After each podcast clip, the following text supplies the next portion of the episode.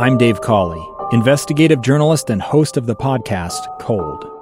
In October of 1985, a woman named Sheree Warren left work at a busy Salt Lake City office. To meet her estranged husband at a downtown auto dealership. She never made it home.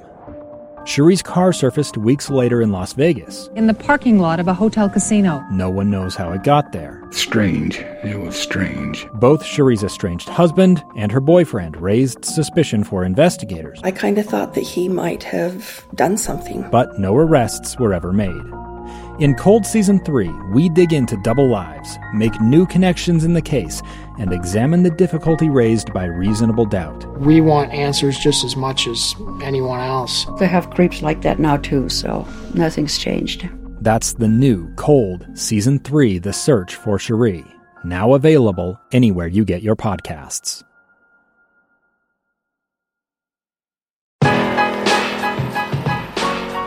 Hello and welcome in to another episode of the It's Utah's World podcast. I'm Tom Hackett, generally alongside Steve Bartle, but I'm running solo today for, well, a few reasons. Steve is preparing to get married, and, uh, well, we figured, look, we'd give him a give him a week off the pod. Well, actually, we're, we're going to give him two weeks off the podcast as he he's got to go on his honeymoon. He's going down to. Uh, the, the Caribbean or, or, Caribbean, however however it's pronounced. Um, nonetheless, he'll be away this weekend next, so we will uh, we'll find a way to make it work and and go from there. In the meantime, you have me. It's not going to be nearly as long of an episode today or this week. It'll be it'll be a shorter episode. We do have a few things we need to point out in in a week that really hasn't had a ton going on from a Utah football standpoint. Look, I need to first address uh, something that occurred last week.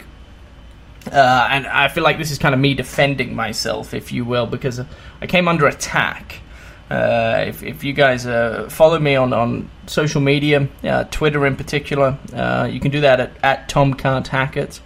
but I, I, made a mistake. I, I, do admit to that mistake. I stand by the premise of the story. Here's what happened for those that that, that, that aren't on Twitter maybe or or, or didn't quite catch it because obviously on, on, on Twitter things come and go very very quickly. But what happened was I wrote a story about what we what Steve and I had spoken about on the podcast last week where Utah football chose Zach Wilson over uh, Jack Tuttle, and, and of course, this past recruiting period, they, they picked up Peter Costelli, and they didn't publicly offer Jackson Dart. And, and we were having this conversation that they're playing a slightly dangerous game in the sense that you know, the, the state of Utah and, and the football here locally at a high school level is only getting better, with with with more and more kids coming from out of state to live here for various reasons. Look, the level, the standard of high school football in the state of Utah is getting much better. Um, it's not quite nearly as good as California, Florida, Texas, and some bigger states, but it's certainly vastly improved from, from even when I uh, first stepped foot at Salt Lake City International Airport back in 2012. Uh, and I wrote a story about that, and and of course I, uh, the story was about high school recruits, and it wasn't about transfer recruits. Uh, but the big problem I, I made was, was, was with my headline. I, I, I, I wrote the headline stated Utah football puts all eggs in Costelli basket, uh, which was kind of a ploy to try and lure, you know, some some fans out there, Utah football fans and such, to, to click on the on the page. Uh, and then I was hoping they would read the story and understand that the headline, yeah, you know, kind of was there was there for a reason. Uh, and it, I should have known. The bottom line is, I should have known that people don't click on stories maybe like they used to. They scroll. It's all quick viewing. You know, I'm sure a handful of people clicked on the story I'm sure the majority of people just saw the headline and neglected it and decided to to kind of abuse me online or whatever you want to call it. You know, it didn't, and so I must admit the headline was mis- was a tad misleading. I still stand by the premise of the story, and that's okay. We all move on, uh, and and hopefully we can still love one another. But I digress. So I figured that's where we, we, we probably ought to start this podcast is is talking about that situation because uh, that, that was rather chaotic for a period of time there. Hey, it's also worth noting that, that this podcast wouldn't be possible without the help of our beloved friends Nate Wade Subaru. Uh, 1207 South Main Street's where they're located. NateWade.com is their website. If you don't feel comfortable going down to the dealership, they don't blame you. They've, they've adjusted uh, their website to, to fit any need that, that you may have. That you can find help on their website. Literally, like I think this is the silver lining with this pandemic, as sad and as brutal and as dark and gloomy as the pandemic's been. The silver lining for me, anyway, one one silver lining would have to be that businesses like Nate Wade Subaru have adjusted and they've they've they've, they've progressed and they've moved forward. Um, I think that's really cool, to be quite fair. And and Nate Wade's there to help you. They're the oldest Subaru dealership in North America. They've been around for fifty one odd years and. And they're cool, man. Let me tell you, they're really cool. So I would uh, highly recommend going checking them out. Uh, if you don't have a ton going on this upcoming week. Right, there is there is a few other more recent subjects we need to tu- we need to touch on. Uh, the big one being Bryan Thompson transferring to Arizona State, which is very very interesting. Um, interesting for more than one reason, and I'll get into it. The first reason is I'm surprised Coach Whittingham and Mark Harlan allowed it, to be quite honest with you. Um, I remember when I was playing, I, I, I shared the locker room with, with many other folks, and uh, a teammate of mine by the name of, of Moose Bingham. I don't know if many Utah fans remember Moose. He he had a, a he had an exceptional high school career. He was a kicker uh, and of course, that's you know one of the reasons we became quite close was we spent a lot of time with one another. But but he ended up transferring because he was he was ultimately beaten out by, by Andy Phillips, and he went to BYU. But it wasn't that simple. I remember I remember Coach Whittingham trying to not allow him to go to BYU because of course it was the first, I believe it was the first game of the year. Utah BYU were going to play one another. Uh, and, and Whittingham was, was concerned that maybe he would he'd pass information along that would put Utah in a in a position that they didn't want to be put in, and he made he made he made it a tad difficult, I must admit. And it was the the um, the athletic director at the time, Dr. Chris Hill, that eventually passed it, if I'm not mistaken. Now, don't quote me on this. I've, you know, this is many, many, many years ago now, but but that is that is how I at least remember it going down. I'm just surprised that that maybe something similar. Maybe it did. Maybe it did. Maybe Bryan Thompson had a hard time transferring to Arizona State, but but he got it done in the end uh, through maybe the help of Mark Harlan. I, I don't know. I had originally heard that Bryan Thompson was going to go to Oregon. That was what that that was what I had been hearing. But of course, that wasn't the case. Instead of going up north, he decided to go south. And Arizona State, he'll be uh, he'll be he'll be obviously a, a pretty key member of that, that wide receiving group. I imagine um, they lost uh, Brandon Aiyuk a few years ago. They haven't been able to replace him. Uh, I don't know if Bryan Thompson's as good as Brandon Aiyuk. Brandon Aiyuk was a speedster. He exploded. Uh, Jayden Daniels' freshman year, which would have been two years ago now, and uh, and of course now he's in the National Football League. He was a he was a top three round draft pick, if I'm not mistaken. So um, I imagine maybe Bryan Thompson's going down there to try and replicate what Brandon Aiyuk was able to do with, with Jayden Daniels at the helm. That first year, I'll have you know and remind you guys, I'm sure many of you out there remember, Jayden Daniels was ex- was special back back his freshman year. He was really, really good. And uh, he took a bit of a dip, a bit of a lull, if you will, in, in 2020, but, but didn't we all? And he struggled a tad. Um, but that's okay. When they played Utah, it was of course at Rice Eccles Stadium. It, it was a, it was a very rainy game, and um, and it didn't go in favor of of Utah. I need to just pull that up again. Uh, I do apologize. I had a feeling. That's why I pulled it up. I'm like, they didn't play in 20. They didn't play in 2020, Tom. But Arizona State only had like two games. If you remember, this was in 2019. Of course, I do. I do forget because it was a. It was a. There were fans in the stand. So the last time these two teams met, uh, 25 yards. Jayden Daniels threw for 25 yards. He was four for 18. He threw one interception. The leading receiver that day had 12 yards. Number 84, Frank Darby. So Brandon Aiyuk back then was playing, and, and remember he was he was in some form, and uh, Jaylon Johnson limited him to seven yards.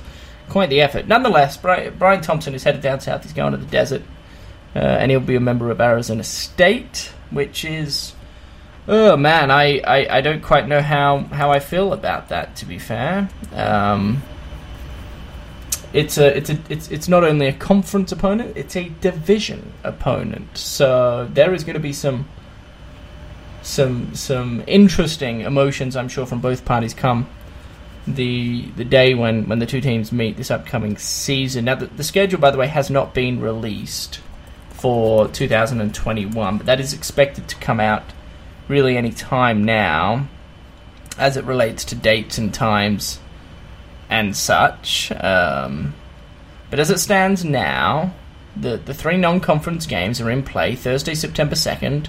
Weber State Wildcats, Jay Hill, congratulations. He just received a contract extension. He'll be around uh, an additional two years through to 2025. Then, of course, BYU down there at LaVell Edwards Stadium on Saturday, September 11th, and we round out the non-conference schedule with with a trip uh, on the road, um, San Diego, San Diego State Aztecs, Dignity Health Sports Park in Carson, California. That was uh, I don't know if that is still, but that was where the Chargers play, if I'm not mistaken. Anyway, who knows? Uh, and then, of course, the Pac-12 schedule, time and dates yet to be released. So uh, we will we'll have to wait until they're out. Uh, in in other news that that we wanted to get to would uh, relate to Alex Smith. This is pretty neat, actually. Alex Smith, Ryan. I don't need to go into details to what he's been through. He nearly lost his leg, nearly lost his life. Uh, he wants to return for the 2020 season. Uh, whether that's as a member of the Washington football team, or if he do, if he goes elsewhere. Uh, I think it's really cool that, that he wants to stick around and keep pursuing, pardon me, pursuing his dream uh, of playing in the NFL. He won Comeback Player of the Year in 2020 for obvious reasons, and and it sounds like he'll be around. If it's not for the Washington, if it's not with the Washington football team, he'll he'll at least be on a team. I can guarantee you that somebody will pick him up. And then the other news floating about, sorry I had to take a quick sip of water there, is Utah defensive coordinator Morgan Scalley uh, is, is the biggest advocate about educating, understanding other cultures. Um, I, I, like this story because obviously the, the, the, scandal that Scalley went through summer of last year, uh, racist allegations, a very serious matter. He's he's he's he's become a lot quieter online. If you've noticed, you don't really see Morgan Scalley posting much now on Twitter. Um, he's trying to, I, I, think, just stay away from from all of that uh, and focus on himself and his coaching and how he treats others and the words that he uses. Um, and I think I think the players are starting to realize that now, or at least that's how it sounds. If, if you missed it, by the way, Trevor Allen, who I would normally have fill in for Steve, although he is off today, uh, and it's Friday, and you better believe I'm not working Saturday. So, um, Trevor Allen actually spoke with Devin Lloyd and, and Clark Phillips earlier this week on Monday on President's Day. They sat down for kind of a roundtable discussion about um, about Black History Month which which I if you haven't listened to that, it's it's really cool because uh, these two these two guys, Devin and and Clark, kind of share their experiences, um,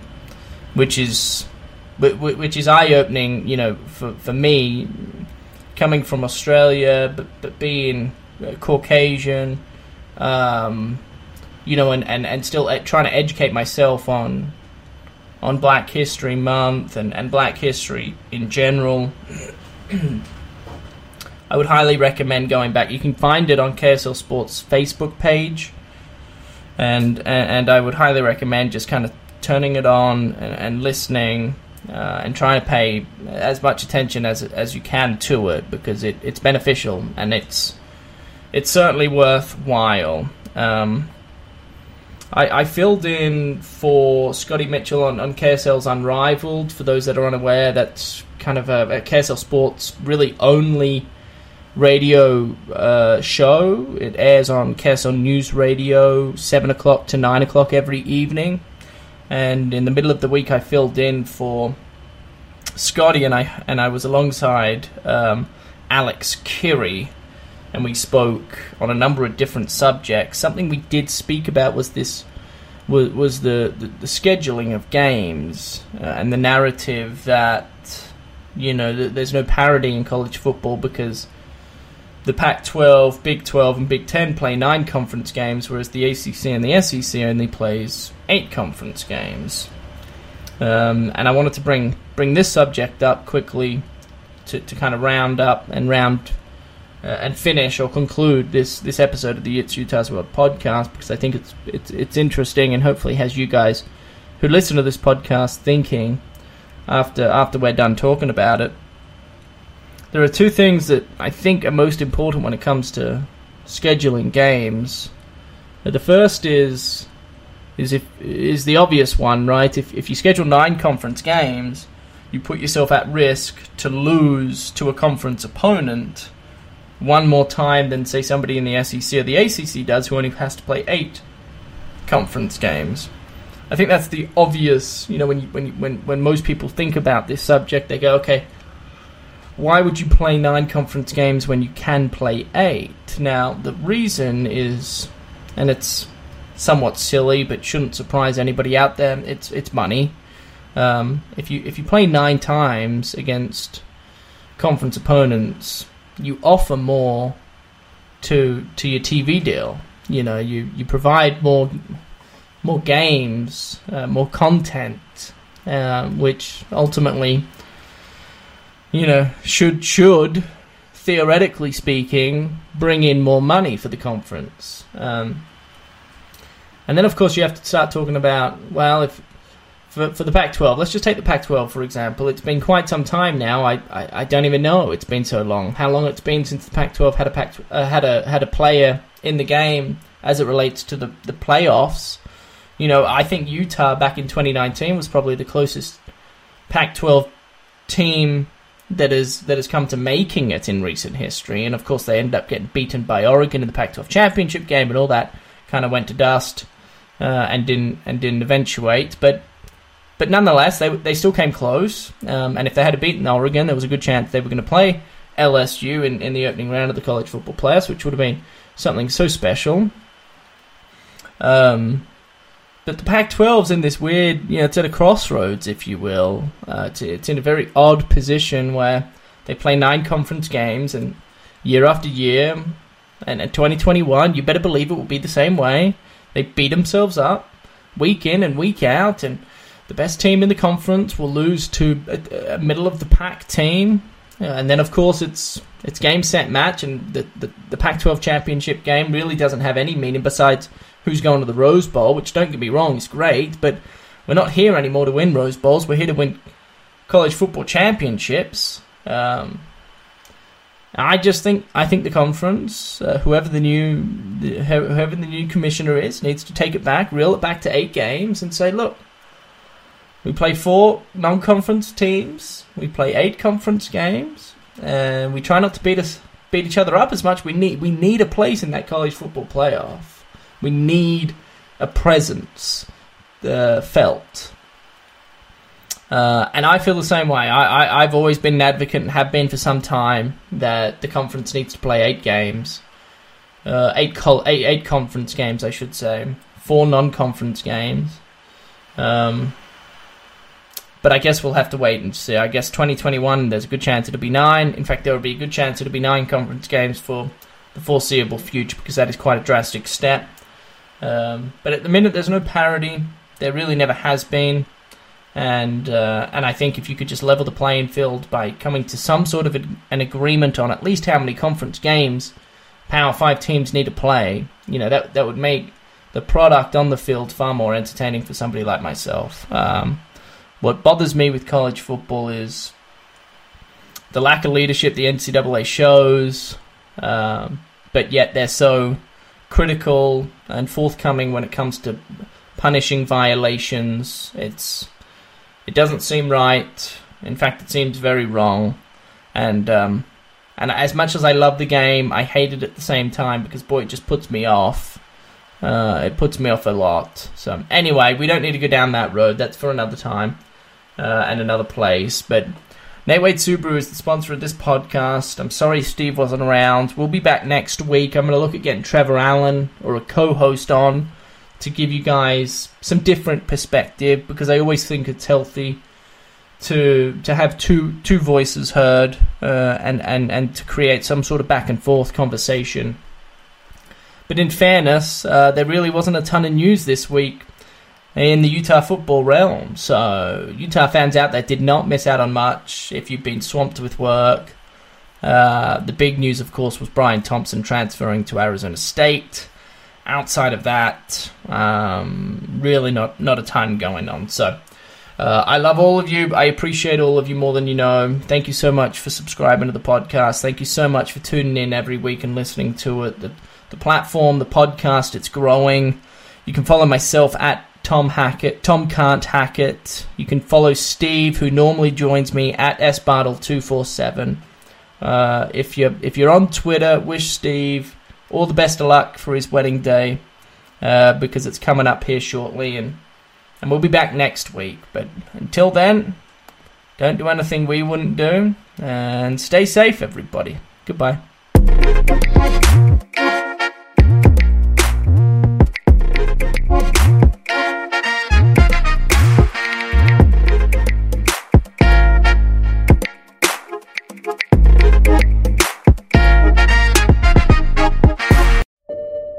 I'm Dave Cawley, investigative journalist and host of the podcast Cold. In October of 1985, a woman named Sheree Warren left work at a busy Salt Lake City office. To meet her estranged husband at a downtown auto dealership. She never made it home.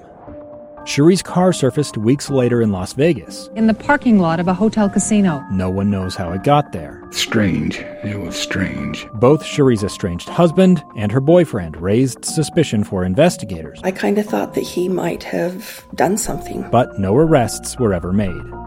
In Cold Season 3, we dig into double lives, make new connections in the case, and examine the difficulty raised by reasonable doubt. We want answers just as much as anyone else. They have creeps like that now too, so nothing's changed. That's the new Cold Season 3 The Search for Sheree, now available anywhere you get your podcasts.